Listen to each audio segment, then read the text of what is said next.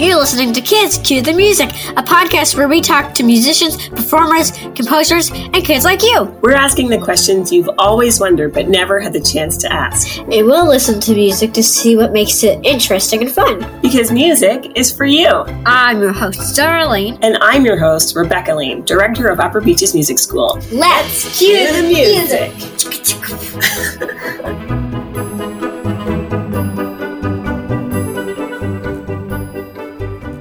Welcome to Kids Cue the Music. I'm your co host, Rebecca Lane.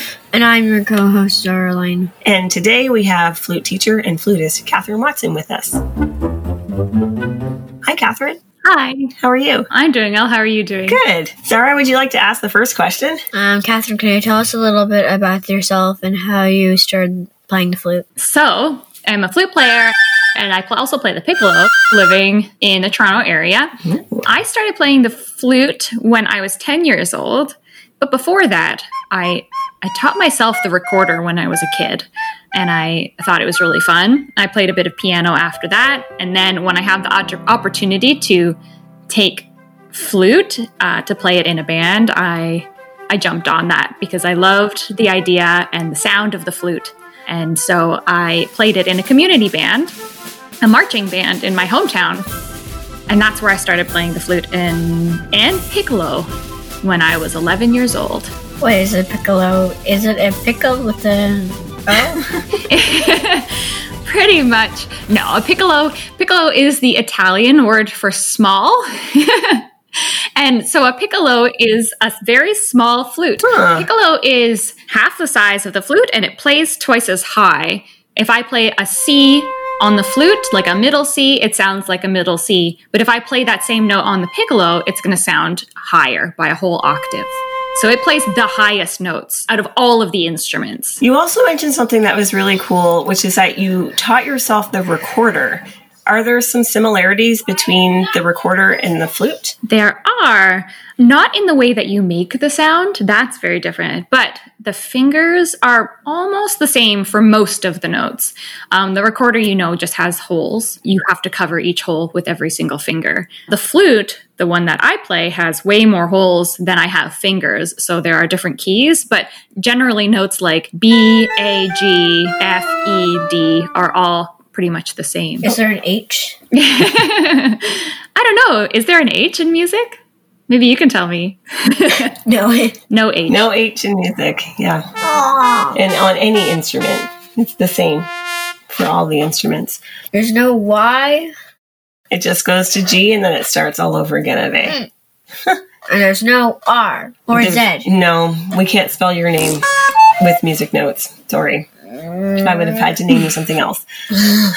so the flute, as we know, is a really ancient instrument. So Zara and I have a bunch of questions about it because neither of us has ever tried one. I don't think you have, Zara. Have you ever tried to play a flute? Do you know the answer? Well, I just make I'm just checking. No.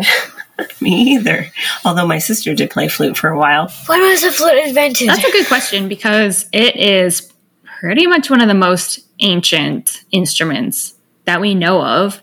Um, I think some of the earliest proof of flutes date back to 200 BC, where they just had some bone flute. Wow, that's quite a long time ago. And those are the legit, this is a flute. Obviously, I don't play on a flute like one that was from 200 BC flutes kind of they they went through a lot of different versions. So the early flutes were more like a recorder and that they just had some holes. It was holes on a pe- on a bone, on a reed, on something mm. some sort of bamboo, anything like that, where one hole you blow over, which we'll talk about later, but then the other ones you just cover with your fingers to make different pitches. Mm-hmm. Maybe it was around in the medieval times and then the Baroque times that the flute started to become more a little bit more complicated, and they started making it out of wood and carving it nicer with different holes and, and starting to add keys that would cover the holes that your fingers couldn't reach to make more notes.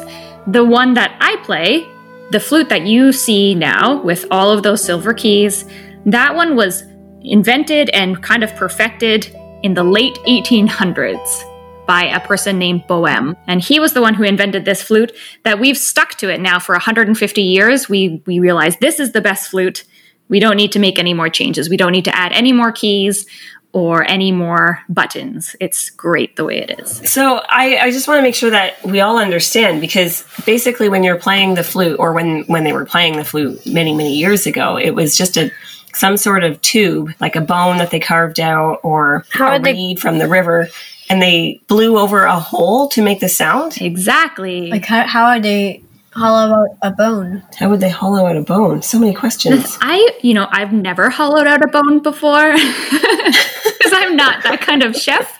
But they're uh, they are all even in your own body. They are hollow. Well, not totally hollow in your body. They are filled with something called bone marrow, which is a squishy stuff inside the bone that's in your body right now, and that's where your blood gets made. Just in case you were wondering. So I'm guessing that once the bones are dead and there's nothing left on the bones, and they they can get rid of all of the bone marrow that's inside of it. They can take that part out. So bones are naturally already hollow. And so Oh. all they would need to do is drill some holes in it, cover up one of the ends, keep one end open, and the hole that's nearest the closed end, if you blow over it, the same way that you would blow. Have you ever tried blowing over a pop bottle to make a sound? Have you ever tried Zara? What do you mean, like a big pop bottle and like take the cap off and like blow in it? Not in it, over it. This is something that we should try later. That would be so fun. Like Yeah, sort of. But you blow Yeah, you blow over. you blow like over the top of it so that the air doesn't go inside. It just passes over the top of the opening. Yeah, you should try that. I know that um, I'm not too sure how common it is to to buy you know bottles of pop these days. Right.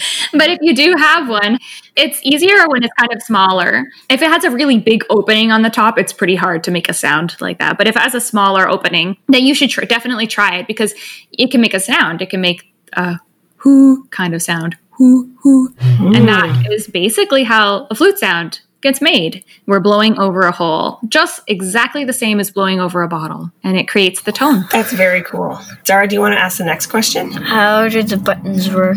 So the buttons are not just buttons, but there are holes, right? There are holes that are all over the flute. If we took off the keys, it would just be, it would look like a polka dot necktie. Hmm. And there are, so these keys, what they do when they are all closed and you blow over the hole, that means that the air that you, some of the air goes across, but some of the air goes into the flute and spins down it, kind of like a like a crazy water slide. It spins down the flute, and if the air spins all the way down to the very end, which means all my keys were closed, then it's going to make a low sound. But as I start to mm-hmm. open up the holes by pressing different keys, some of my fingers are on actual keys that cover holes, and other ones are touching a little lever that closes a different hole. But I can open them up one by one. Then, when the air is whooshing down the flute, it will exit out of that first hole that it can, and then that's what note it's going to play. It's going to make a higher sound. The faster the air gets out of the flute, like it goes to the first open hole, then that's going to be a high note. But if I put more of my fingers down, generally, it will be a lower note. Wow, very cool. Uh, you mentioned that there are piccolos that are smaller. Is that what kids would play? Or Do flutes come in smaller sizes for kids? They do now. Not when I was a kid, though. I had a, a- uh, just a normal size flute, but I was pretty small, so it was really hard to hold. But now they are making more flutes that are way more easy to hold and to carry and to play for people who are smaller. So some of them have a head joint that's bent into like a candy cane shape. So that means that your hands could be closer. And then there are some that are just made smaller, but those smaller flutes or fifes, you wouldn't really play in band or orchestra, but you could definitely learn on them. A piccolo is a little bit different though. I, I I'm a rare case, I guess, because I started playing the piccolo when I was early on in my flute studies. I think I was 11 or 12 when I got handed one. They're too high. piccolos are too high? Maybe you do that when you're older. no, I, I have friends and colleagues who never played piccolo until the end of university, where they kind of thought, oh no, I have to play piccolo now Like I should learn before. because they don't always really want to. But me, I was like, I want to play piccolo. I love it. Wow. I want to play the high, noisy notes. So, but the, so the piccolo plays really high, but the the flutes for kids they're smaller than regular flutes, but they don't play high like piccolos. Well, sort of. The toot, which is my mm-hmm. favorite little learner flute. The Nuvo toot does play higher, but it can't play any higher than its own octave, Oh, okay. if that makes sense. So it sounds higher than a flute, but it just sounds like not the lowest notes on the flutes. It's just eight notes higher than my regular flute. But then the flutes that have the curved head joints, and there's another flute that's made out of plastic that has a curved head joint or a donut head joint, um, that it plays the same as a, a C flute. Very cool. Can you play some music for us? I would love to. Thank you. I think I would like to play one that's kind of low on the flute so you can hear sort of what the more low notes sound like. And this is from Bolero by the composer Maurice Ravel, who was French.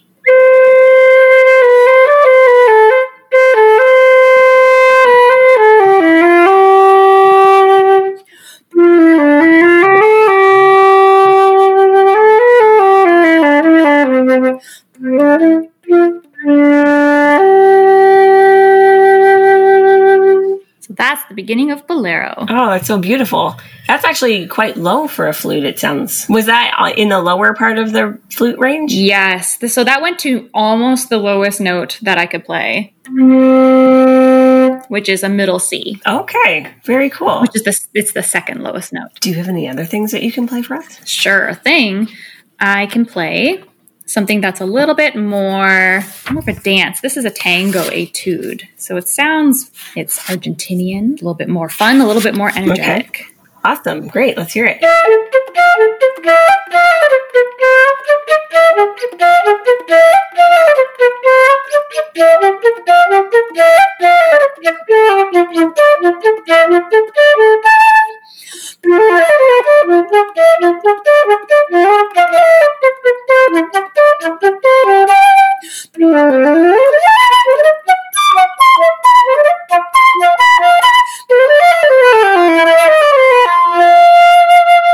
So there's some tango. This is very tango-y. Very like Spanish sounding, maybe? Argentinian. Argentinian. Yes, you said that, of course. well, thank you so much for joining us today, Catherine.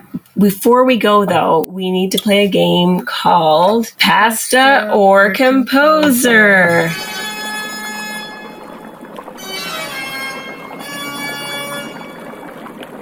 Ooh, I love this game. Oh, good. Have you ever played this game before, Catherine? Kind of on my own, I guess. Because I like pasta and I like composer. Yes. They're both really great. Zara, can you explain how to play this game for anyone listening who doesn't know? My mom says an Italian word, I think. We have to guess if it's the name of a pasta or the name of a composer. So I'm going to say the words, and Catherine, you and Zara can guess if it's the name of a pasta or the name of a composer, and then I will tell you what the real answer is. Ready? Okay. Okay. So the first one is cavatelli. C A V A T E L L I. Pasta or composer? Catherine, what do you think? Ooh, I think that's a composer. Hmm, interesting. Zara, what do you think? Cavatelli. Composer. Composer, you both say composer. Cavatelli is a pasta. Like I, I know the answer. I know the answer just No. because I saw a picture of pasta on your screen. Like I peeked, and then and you I peeked at you cheated. well, I didn't want to. I didn't want to. But you but then you didn't even say the right answer. well, yeah, I did that. You knew- you use see. What what shape is it? What kind of pasta Um, is it it? looks very weird. yeah, it's hard to explain. It almost looks like uh like a little soy nut or what does that look like? Corn bean or something. Like it's it's small and oh, like a little ball of something. kind of yeah. It's like an oval shape and it has it looks like two little rolls stuck together to make an oval. If that makes sense. Maybe I'll put a link to this in the Huh. in the I wonder what kind of sauce yeah. goes good with that. I mean, That one looks like a mouth. I yeah, they do sort of look like lips. Actually, that's a very good analogy. Yeah, uh-huh. they look kind of like lips, very tiny lips. That's hmm. yellow and gray. kind of- I don't. I don't see any pictures of it with sauce. Just the pasta itself. So it's definitely pasta. Oh, here's one with like a tomato sauce. Oh, there's another one with like a cheesy sauce. I don't know. Just you know, standard sauce, I guess. sounds good. Yeah, it does look yummy. The next one is Dallapiccola. D A L L A P I C C O L A. Dallapiccola. Catherine, what do you think? I think I've heard that one before. Really? Oh, I mean, I like the way that sounds because it's got the word piccola, which is like piccolo. Yes. I choose composer. I think it's a composer too. Yeah. Both of you say composer. Okay. And you are both correct. Luigi Dallapiccola from he was born in 1904, he died in 1975, an Italian composer known for his lyrical 12-tone compositions. He played the piano. There you go. Lyrical 12 tone. Yeah, I know. I was thinking the same thing. That kind of, kind of sounds like an oxymoron. Lyrical 12-tone compo- compositions. okay, great. We have one left, and it is Casarecci. I don't speak Italian, so I'm probably saying it wrong. It's C A S A R E C C E. Casarecci. Or Casarecce, maybe. Casarecce. Yeah. You know, I think I have eaten this before, so I think that's a pasta. Hmm. Yeah. Pasta. You're so, both are so agreeable with each other today. Well, I don't know what to say. It's one or the other. Okay, casarecce is pasta, and it looks really delicious. It looks like French fries. Yeah, yeah, it does kind of look like French fries. That's what it looks like when it's not cooked. Over here, when it is cooked, it looks even more like crispy French fries, but I bet it's soft like regular pasta. And there's a picture here with it Long macaronis almost. Yeah, yeah, sort of. They remind me a little bit of the first one, Cavatelli, where they have like two. It looks like two things stuck together. Like the the first one was like two lips sh- stuck together. This looks like two straws stuck together, like they roll them inside or something. It looks like really long lips hmm. stuck together. like Yeah, that's a funny lip shape that you're making right now, Zara. That's a very funny face. Okay, so that is Casa- Casarecce, and thank you for helping me with the pronunciation, Catherine. Otherwise, I would never know. I think you did very well. Thank you. It's it's tricky.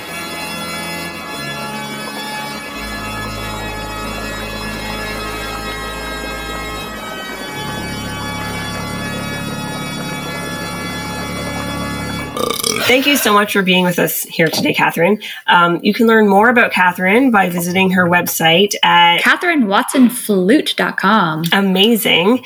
And you also teach piano and flute lessons at Upper Beaches Music School. So to book your free trial lesson with Catherine, you can visit upperbeachesmusic.com and click on the book trial lesson button. That's all for today. Thanks so much for joining us, Catherine. Oh, thanks for having me. see you next time on Kids Cues and Music. Thanks, Zara. And thanks, Catherine. Bye. Bye. Hey, mini musicians. Want to listen to more fun music? Tell your grown-up to head over to upperbeachesmusic.com slash rescue to get an email each week with links to kid-approved classical music, crafts, and much more. That's right. We'll send you a little package of links every Monday morning so that you can keep the musical learning and fun going all week long. That's upperbeachesmusic.com slash rescue. Thanks for listening to Kids Cue the Music. If you've enjoyed this episode, leave us a review. Your ratings and reviews help more people like you find our podcast. Don't forget to subscribe and share this episode with other kids you think would love it. I'm Zara Lane. And I'm Rebecca Lane. Talk to you next time on Kids Cue the Music.